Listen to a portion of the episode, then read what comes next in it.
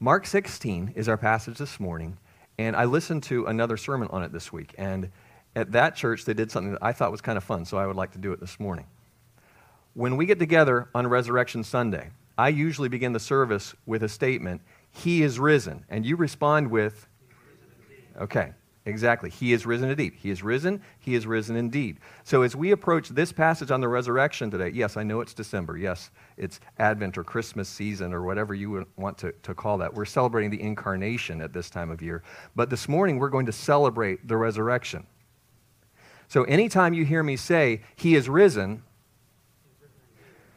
thank you. You're going to have to be a little faster than that. Anytime you hear me say, He is risen, he is risen throughout this passage, throughout this sermon, I would like you to respond that way. And just the way you did right then, I would like you to sound excited about the resurrection because that's at least as exciting as the football game you watched yesterday. Be as excited as you are about your favorite sports team about the resurrection because this matters for eternity, right? So that's what we're going to do this morning. When I say he is risen, you're going to say, Excellent. Let's stand. I'm going to read our passage. Eight verses this morning. This is Mark 16, 1 through 8. Now, when the Sabbath was past, Mary Magdalene, Mary the mother of James, and Salome bought spices that they might come and anoint him. Very early in the morning, on the first day of the week, they came to the tomb when the sun had risen. And they said among themselves, Who will roll away the stone from the door of the tomb for us? But when they looked up, they saw that the stone had been rolled away, for it was very large. And entering the tomb, they saw a young man clothed in a long white robe sitting on the right side, and they were alarmed. But he said to them, Do not be alarmed. You seek Jesus of Nazareth who was crucified. He is risen. He is, not here. See the place where they laid him? But go. Tell his disciples and Peter that he is going before you into Galilee. There you will see him as he said to you. So they went out quickly and fled from the tomb, and they trembled and were amazed. And they said nothing to anyone, for they were afraid. Let's pray together, please. Our Father, how wonderful your word is to us. How blessed the hope of the resurrection. And Lord, as we consider these truths this morning, for they are truths, by your Holy Spirit, make them real to us. Make them fresh to us. We've read, or at least heard, the Gospel of Mark before. We've read the other Gospels. We know how the story ends, but they didn't. Help us, by your Holy Spirit, to put ourselves in the story today. Help us to know how you want each one of us to respond to this good news. Holy Spirit, anoint me as I preach this aspect of the gospel this morning, that it would be clear, and that we would all have hearts and minds that are ready to respond. In Jesus' name, amen. Thank you. You may be seated.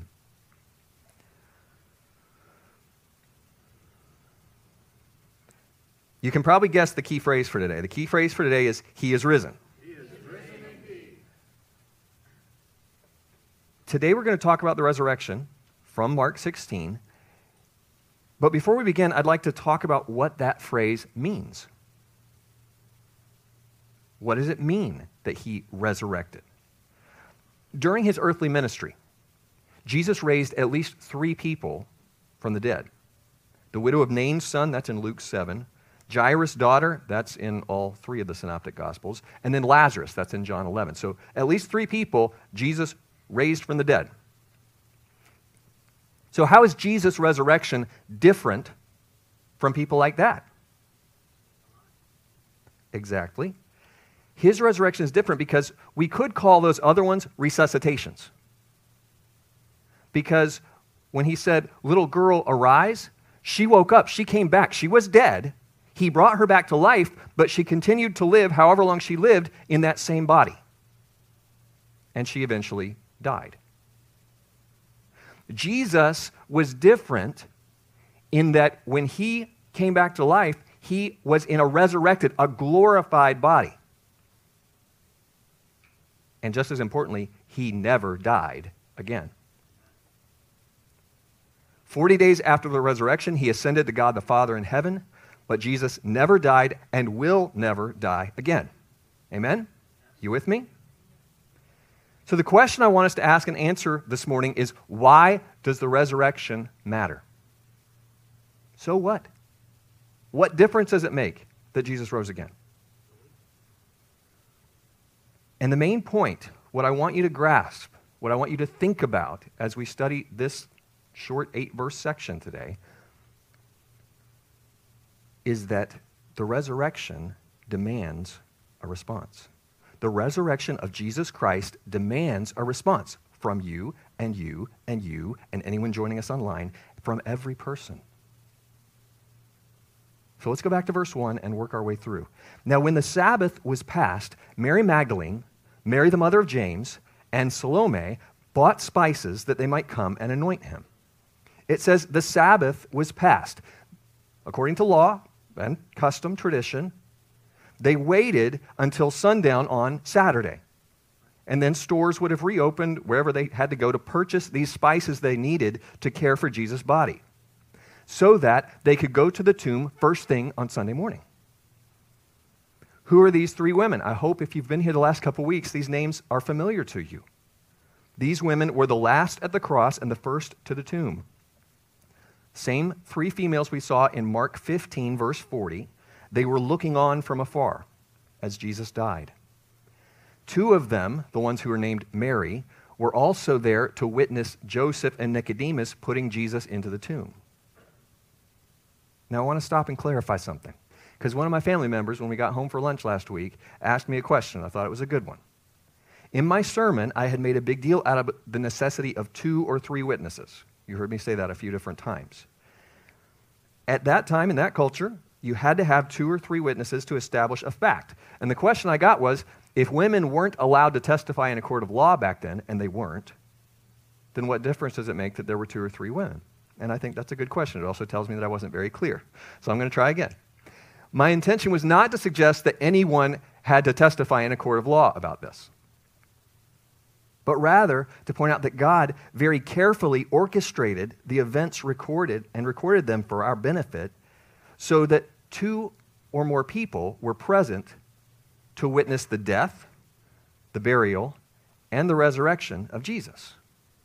And I believe that God made that point extra clear by allowing women who were not treated well in that time and that culture to be the first witnesses of the empty tomb and later the risen Christ.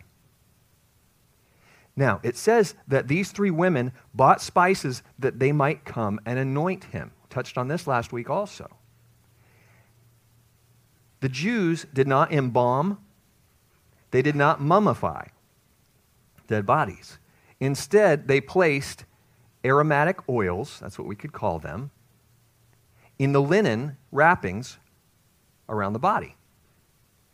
The purpose was to show respect for the body and prevent it from smelling as bad as soon.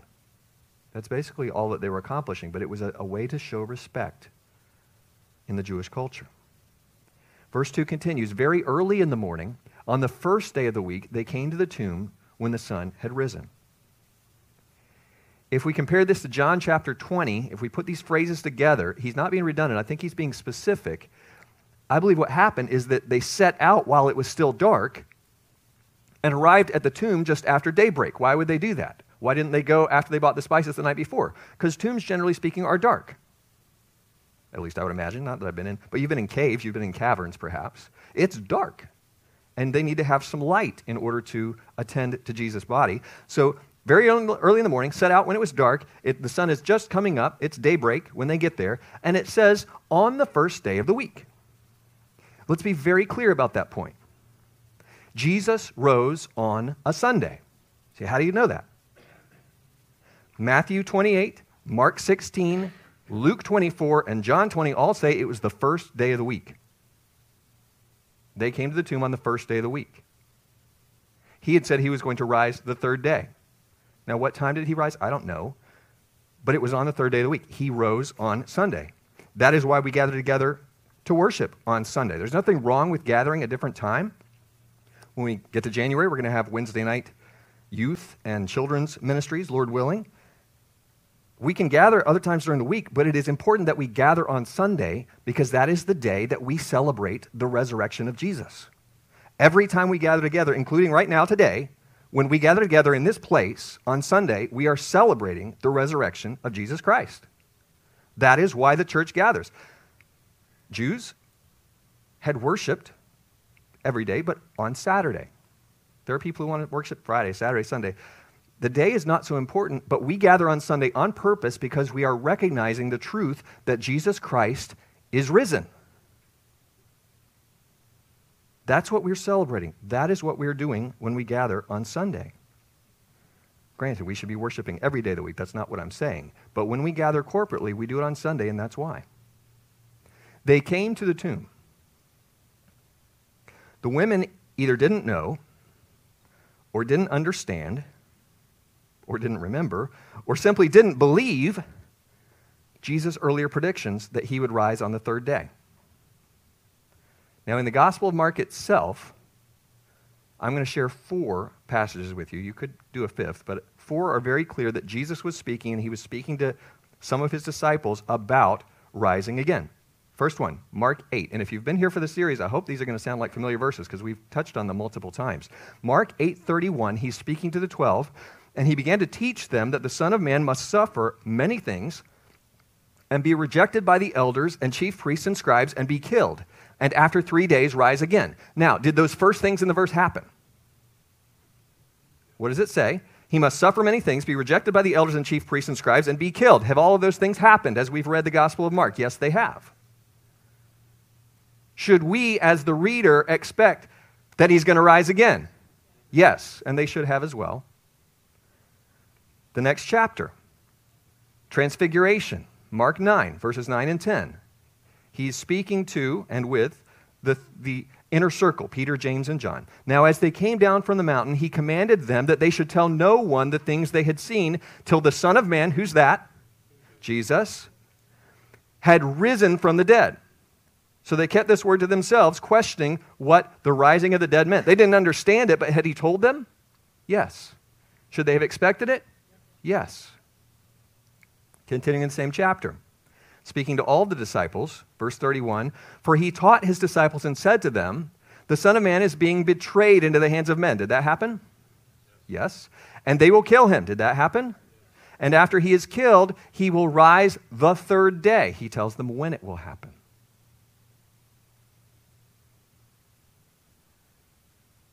Third time that he's talking to all of them. Fourth time that I'm giving you.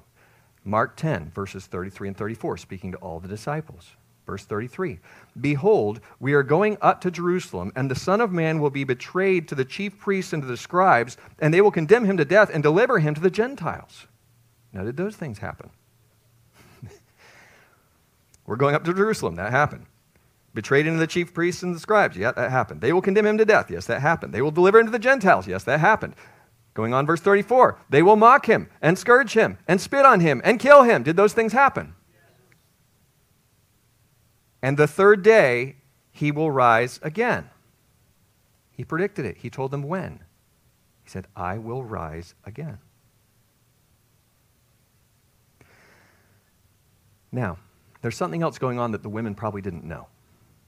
The women likely didn't know that the chief priests and Pharisees had gone to Pilate on Saturday and received a Roman guard, that's 16 soldiers, to seal the tomb and to keep it secure. You can read about that on your own in Matthew 27. Verse 3, back in Mark. And they, that's the women, said among themselves, Who will roll away the stone from the door of the tomb for us? I don't know why they hadn't thought about it till they were on the way, but it was the, the verb tenses, they're talking about it. They're back and forth. How, how are we going to do this? What are we going to do? As you compare the different gospel accounts, there were probably more than three women there. But even if it was half a dozen women, there are how many guards? 16. And they're guarding the tomb, and the stone, I don't know where people get this, but multiple sources kept saying it was a two ton stone. It was, it was heavy, okay? It was heavier than they would have been able to roll out of the way. Who will open the door of the tomb for us? Who will move the stone? Verse 4 But when they looked up, they saw that the stone had been rolled away, for it was very large. The stone had been rolled away. Matthew tells us more about that. An angel rolled away the stone before the women arrived. But also understand that he didn't do this in order to let Jesus out. Amen. You can look it up in Luke 24, John 20. Both record that Jesus, in his resurrected body, could pass through walls and doors. So the tomb was no problem for Jesus. But the angel removed the stone so that the women and later the other disciples could enter the tomb and see that Jesus' body was gone. Verse 5 And entering the tomb, they saw a young man clothed in a long white robe sitting on the right side, and they were alarmed. A young man. You think, what is that? Why is there, why is there a young man sitting in a tomb? Well, we understand Mark is describing an angel. Often angels are described as a man, a young man, and that, that's what Mark is doing here. So this is an angel. Maybe, don't know, maybe it was the same angel who had rolled away the stone and then sat on it in Matthew 28. This is a seeming discrepancy in the gospel accounts because Matthew and Mark say there was one angel. Luke and John say there were two angels. Well, if there were two, there was definitely one. But it seems like Matthew and Mark are focused on the one who's speaking. And that's the one Mark is talking about here a young man. This is the one speaking. And it, what it, how does it say he's dressed? Clothed in a long white robe. His clothing suggests that he was a visitor from heaven, not just any old young man sitting in the tomb. The statement is similar to the way Mark described Jesus' clothes at the Transfiguration. This is Mark 9, verse 3. His, that is Jesus' clothes, became shining, exceedingly white. That's the same Greek word. Exceedingly white is in Mark 9. Like snow, such as no launder on earth can whiten them. Parallel account in Luke 24, verse 4, describes the angel's clothes as shining garments. That word for shining means dazzling, and it's also used to describe lightning. As I read that, I think that means that the angel's garments glowed. And that was convenient because what did we say about tombs a minute ago? Tombs are dark.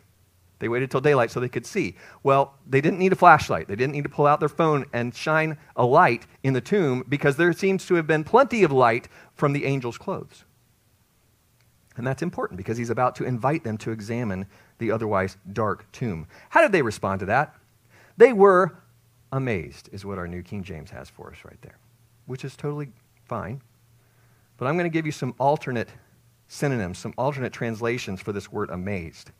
Uh, alarmed, amazed, astonished, astounded. Amplified Bible says bewildered, terrorized. Someone else said awed and agitated. Are you getting the idea? They're awestruck. They can't believe it. They don't know what to do with this information. There is a glowing person in this tomb. That is not what I, first off, we didn't know how the stone was going to be rolled away, and now we're in here. I don't know about this. Verse 6. But he said to them, I love this, do not be alarmed. You seek Jesus of Nazareth who was crucified. He is risen. Oh, y'all went to sleep. He is risen.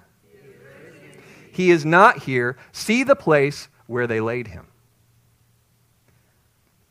Do not be alarmed literally means stop being amazed. There's that word. Amazed, alarmed, terrified. And I'm pretty sure that if there's a handbook for angels, that this is one of the first rules. Because anytime in the scriptures, pretty much, that you see an angel showing up, the person is scared to death. And what does the angel say? Almost the very first thing that every angel says, Old Testament and New Testament, is fear not. Don't be afraid or stop being amazed. I don't know how often it worked, but that's what they're supposed to say right off the bat. You seek Jesus of Nazareth who was crucified. This is very specific. I know we're just reading this, we're familiar with this, we know what the angel said. You seek Jesus of Nazareth who was crucified. There would have been other people named Jesus. Jesus was a common name. There are those books and surveys and things that say this is the most common 10 names for boys and girls this year. Well, Joshua and Jesus are the equivalents. They would have been very common at that time. So he's more specific. He says, Jesus of Nazareth. But guess what? There were probably additional people named Jesus who were from Nazareth. So he adds one other statement that makes it very clear who was crucified, because they were seeking Jesus of Nazareth who had been crucified and whose body, two of them, had watched Joseph of Arimathea and Nicodemus place in that very tomb.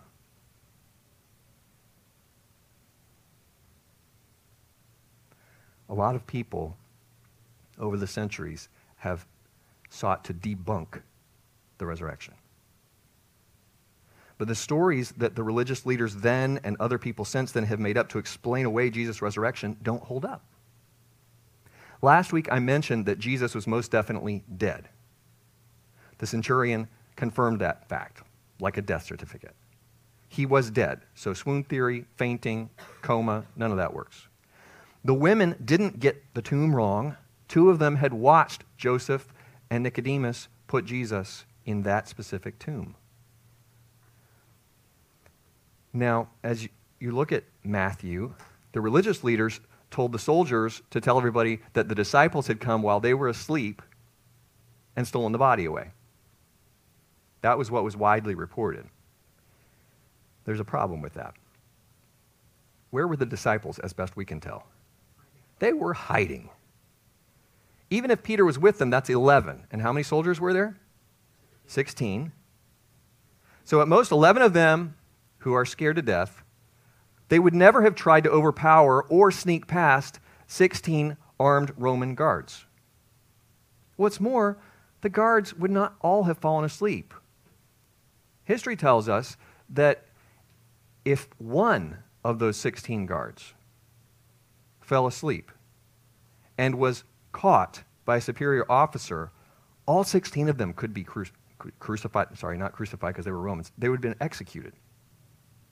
So they all could have died if one of them had fallen asleep. And for this to, to play out, the coward at this point, disciples who are hiding, would have had to have come and rolled away the stone, carried Jesus' body while 16 soldiers are all asleep. That's just not realistic.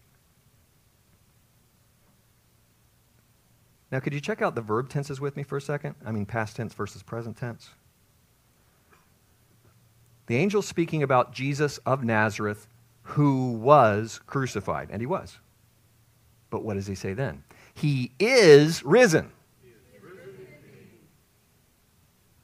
This is the gospel in three words, at least in English, because in Greek it's one word. And this is the good news about Jesus. In fact, this is the best news ever. This is the best thing I can tell you about today. The words the, the Greek word, can be translated either he arose, which is obviously true, or he was raised, which is also true. We know from parallel accounts in the rest of the New Testament that God the Father accomplished the resurrection of Christ. And we can go to Romans and see that the Spirit was involved as well. The resurrection of Jesus proves that God the Father had accepted the sacrifice of Jesus the Son and that redemption was complete and sufficient. So I'm coming back to my question that I brought up at the beginning. Why does the resurrection matter? And for that, I would encourage you, I'm going to read several verses from 1 Corinthians 15. So keep your finger there in Mark. We're going to come back and finish out. But let's look at some verses in 1 Corinthians 15. What's our question? Why does the resurrection matter? Paul is writing to the church at Corinth, he's writing to believers, and starting in verse 3 For I delivered to you, first of all, that which I also received. So, what's the information that he received from the Lord himself? That Christ died for our sins according to the Scriptures, to fulfill what we would call the Old Testament, according to the Scriptures, verse 4. And that he was buried, and that he rose again the third day according to the Scriptures. We've looked at that before. Those are verses you should be very familiar with. That is the definition of the gospel. Jesus Christ died for our sins, was buried, and rose again. If you're going to share the gospel with somebody, you should include those three things, those three facts. And all of that took place according to the scriptures. It took place to fulfill what was prophesied. I'm in verse 5. And that he was seen by Cephas, that's another name for Peter, then by the 12, the group of disciples. After that, he was seen by over 500 brethren at once, of whom the greater part remain to the present, but some have fallen asleep. He's not talking about sleep there. He's saying that at the time of that writing to the church at Corinth, of the 500 people who saw the resurrected Christ at one time, many of them were still alive, but some of them had died. That's what he's saying. After that, he was seen by over 500 brethren at once. Verse 7. After that, he was seen by James, then by all the apostles. Then, last of all, he was seen by me also, Paul is saying, as by one born out of due time. Now, we're not in that passage to preach through it, so I'm, I'm going to keep going. But the point is, there are lots of people who saw the risen Christ. Lots of testimony. 500 at one time. Skip to verse 12. Now, if Christ is preached that he has been raised from the dead, how do some among you say that there is no resurrection from the dead? So he's saying, if, if we're preaching that Christ is risen and you're saying that nobody ever will rise from the dead, how does that play out? What does that look like? It's the same question we're trying to ask and answer. Why does the resurrection matter? Verse 13.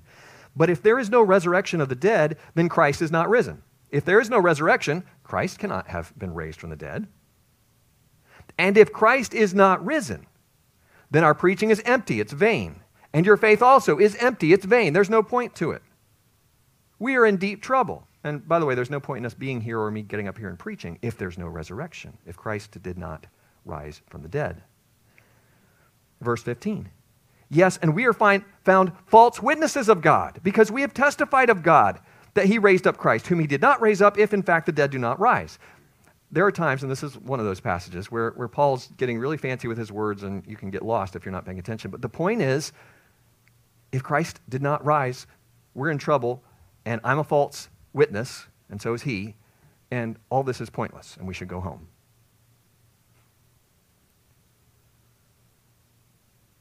Verse 16 For if the dead do not rise, then Christ is not risen. And if Christ is not risen, your faith is futile, pointless, powerless. You are still in your sins. If Christ is not raised, we're going to hell. That's what he's saying.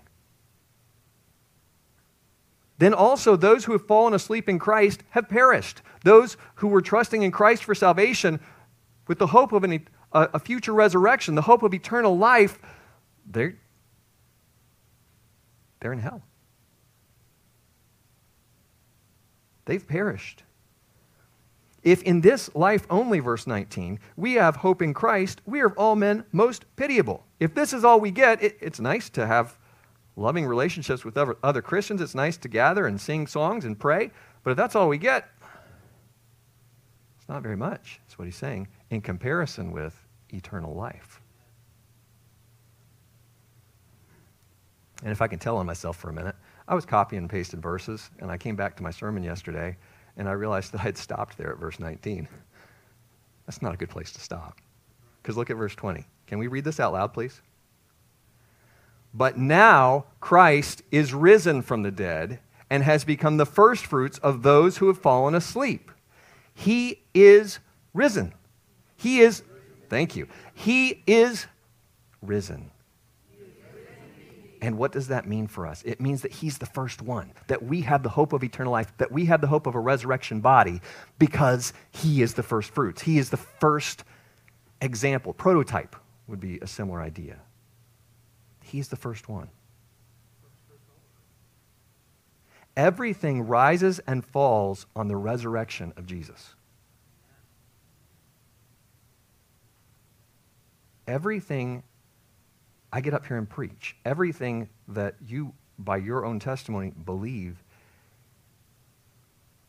it falls apart if Jesus did not rise.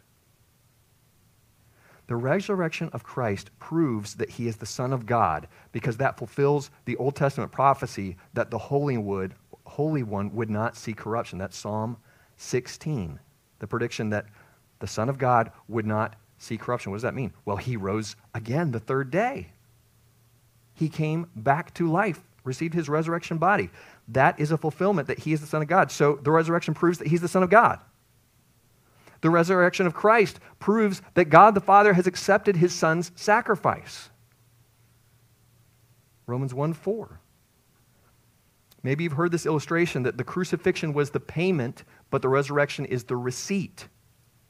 It is the proof that God the Father was satisfied, that the debt, our price of sin, our due, was paid in full. As we just read in 1 Corinthians 15, the gospel itself is dependent on the fact that Jesus Christ rose from the dead. The resurrection of Jesus is proof of our justification. Romans 4:25. We, we worked through that at Easter a couple years ago, that we are raised because of his justification. We are justified because he rose again. The hope of our own resurrection is dependent on his resurrection. We just read that in 1 Corinthians 15. You can also see it in 1 Corinthians 4 14, talking about he is going to bring back to life at the rapture those who are asleep, dead in Christ. They will rise first. He's going to give them resurrection. He's going to give us a new body. He's going to bring us back to life, and that is dependent on his own resurrection. Here's something else. What is Jesus doing right now? We know he's at the right hand of the Father. What does he do? He intercedes, he prays for us. He is our advocate, he is our defense attorney. How does a dead person do that? The resurrection is required for him to do the things he said he would do on our behalf, ministering for us and to us even now.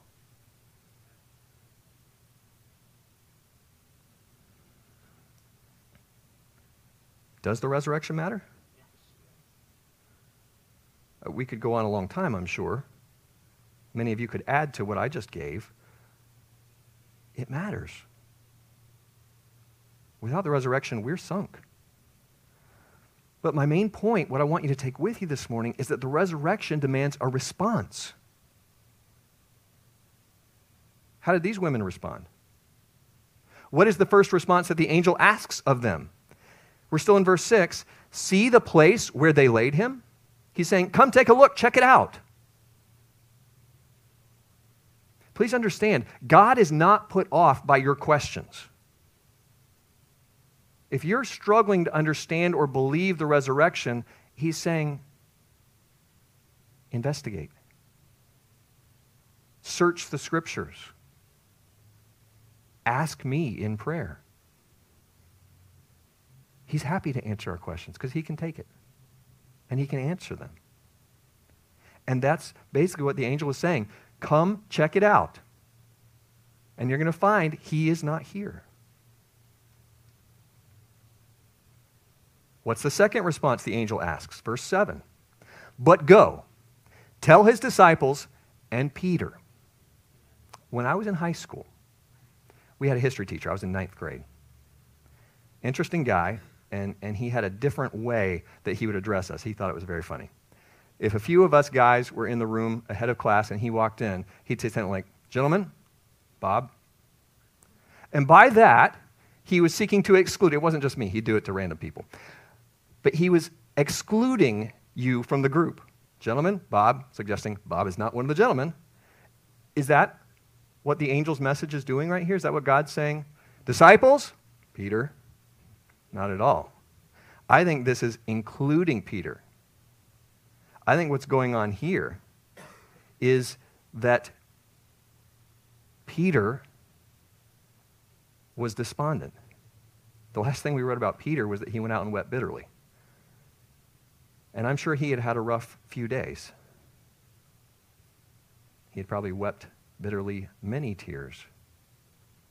And he probably was thinking thoughts like we sometimes do God would never let me come back. He, he's done with me, He's finished with me. I could, never, I could never hope that He would forgive me. So, what does God do?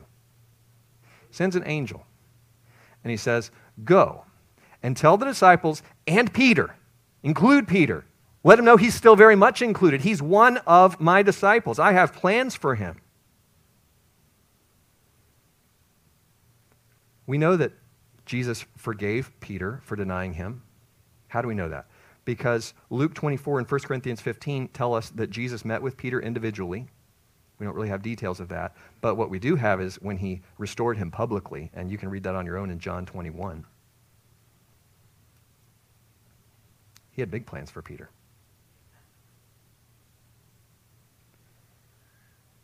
And the know it all, tell it all leader disciple apparently needed to be taken down a few notches.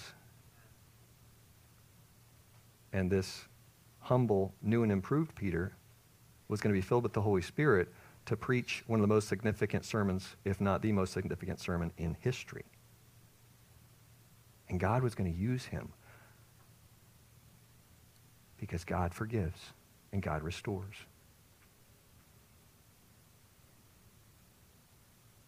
We're still in verse 7. But go, tell his disciples and Peter what?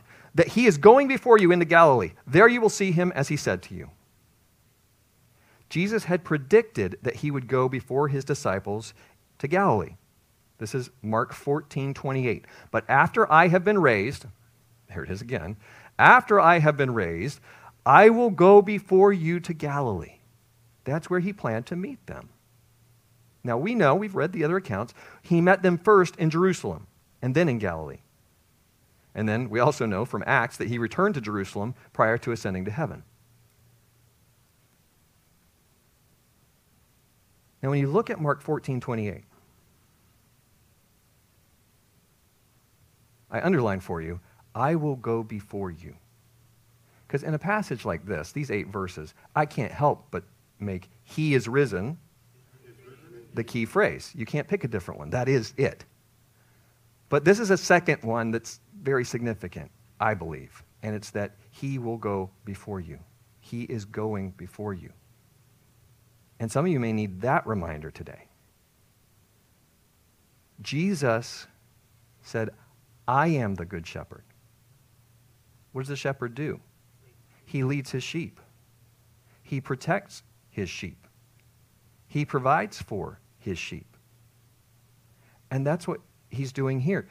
That's what God the Father has been doing all morning. Because those women, when they came to the tomb, they're saying, Who's going to move the stone for us? Well, God had gone before them. He went before them, He took care of it. He was going before them to Galilee. He was expecting them to come, and eventually they did. Because he had some more training, he had some more things he wanted to teach them. He wanted to appear to 500 people, we know, in Galilee. And he may be leading some of you there may be something really challenging right now in your life. But if He's your shepherd, He will go before you. He will be there with you. He will provide for you. He will protect you. Because He is the Good Shepherd. The angel asked them to come and see and then go and tell. What did they do? Verse 8. So they went out quickly and fled from the tomb, for they trembled and were amazed. And they said nothing to anyone, for they were afraid. Is that what you were expecting to read next? It's not what I would expect either. Matthew, the same way. There's that one little phrase, but some doubted. It's a reality check. We tend to be fearful. Let's be honest, we tend to be disobedient. We tend to be slow when we're commanded to do something It says they trembled and were amazed. Their bodies were trembling and their minds were spinning. Other translations say that astonishment overwhelmed them or they were bewildered. And how did they respond? They said nothing to anyone, for they were afraid. At least for today, and we'll talk more about it next time, this is sort of a cliffhanger ending. Did they obey? Did they not obey? Did they tell anybody? Did they not tell anybody? Well, obviously, they eventually told somebody because we're reading about it. Matthew, Mark, and Luke told us about it. So Mark may have meant that they didn't tell anyone at first, or that they didn't stop to tell anyone on their way to tell the disciples. Here's some additional details from those parallel accounts. Matthew 28. So they went out quickly from the tomb with fear and great joy. And ran to bring the disciples word. Luke 24 says, Then they returned from the tomb and told all these things to the eleven and to all the rest. So it's not that they never told. Obviously, they did. It may have been a little bit of time, or it may be that they didn't stop to tell it to anybody else on the way. Don't know. But they were overcome with emotion. That much we know. Matthew says joy, ecstasy, and fear. Remember we talked about Joseph last week? That love overcomes fear. Perfect love casts out fear. Does that sound familiar? I think that happened for them too. They loved Jesus. How do you know that? Because they came to take care of the body. They certainly loved him. They had been there at the cross. They were there, two of them, when he was buried in the tomb. Three or more of them came to take care of his body on that Sunday morning. They loved him, and eventually that overcame the fear that they were sensing right then. Now, I just read for you in Matthew and Luke that they went and they told the eleven. How'd the eleven respond? And when the women told the disciples, they didn't believe them at first. That's Luke 24, verse 11. And what's more, they didn't obey either. What had the angel said for them to do? Go and tell the, the women, sorry. I need to give you an object there. What did the angel tell the women to tell the disciples? Go meet me in Galilee. And did they do that? Not at first. That delayed the obedience thing. Because we know from John's account that Sunday evening he met with them. The following Sunday they were there with Thomas. So at least eight days elapsed before they obeyed and went to Galilee. But they did. They did eventually go as he, he had instructed them. So, what are you going to do with this good news? It may seem hard to understand, it may seem difficult to believe, and you may be afraid to tell anyone. But we are nevertheless commanded to tell everyone. Will you go and tell? Main idea the resurrection of Jesus Christ demands a response. It demanded a response of them, of the women, and then of the disciples, and it demands a response of everyone here.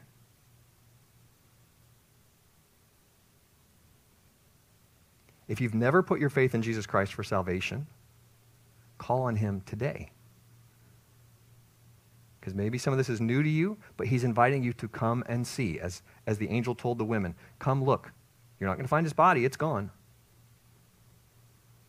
And as you check this out, as you see what God's word says about Jesus and his crucifixion to pay the penalty for our sin, and his death and burial and resurrection, he will show you. The Holy Spirit will illumine your mind. But you have to respond. You are invited to respond. Romans 10:9 says that if you confess with your mouth the Lord Jesus and believe in your heart what? That God has raised him from the dead. The resurrection matters, folks. When I read that verse, this is a heaven or hell issue. We can discuss, I believe it was seven literal days that God created the world. We can talk about end times. We can talk about lots of finer points. But we have to agree on the resurrection. Jesus died and rose. And this tells me that if I confess with my mouth the Lord Jesus and believe in my heart that God raised him from the dead, what will happen? You will be saved. If I believe that God raised him from the dead, I will be saved. If you believe this, you're saved. If you don't believe this, you're not. Believers, how will you respond to this today? He told the women, Go and tell. Who are you go tell? Who are you going to go tell? Who is in your mind right now that, oh, that neighbor, that friend, that coworker, that person at the grocery store, that's the person on my mind. I need to go tell that person this week. Would you bow your heads? Close your eyes?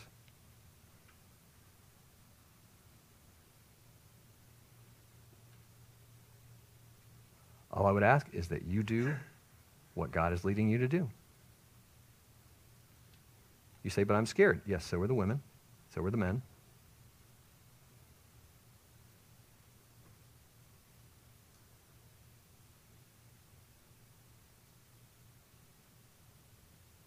Is there anyone here this morning who would say, I'm believing on Jesus for the first time today? This is the first time that's clicked with me, and I am believing on the risen Christ. He is my Savior. I'm praying to Him today to save me. Is there anybody who would say that this morning? Is there anyone who would say, Bob, there's somebody on my heart right now, and I'm praying for that person, I, I believe that the Holy Spirit is leading me. I need to talk to that person. Yes? Yes? Yes, yes, yes. We need to go and tell folks. I do too. Father, would you please give us courage? Would you please calm our hearts? Some of us may be trembling. Some of us may be filled with fear, very anxious over the thought of talking to somebody, trying to initiate a spiritual conversation. And yet, Lord, that's exactly what you've commanded us to do. And we know from Acts that spirit filled people talk about Jesus. So, Lord, would you fill us with your spirit? Would you drive away our fear out of love for you and love for our fellow people? And use us today and this week to share the good news about you. We pray this in Jesus' name. Amen.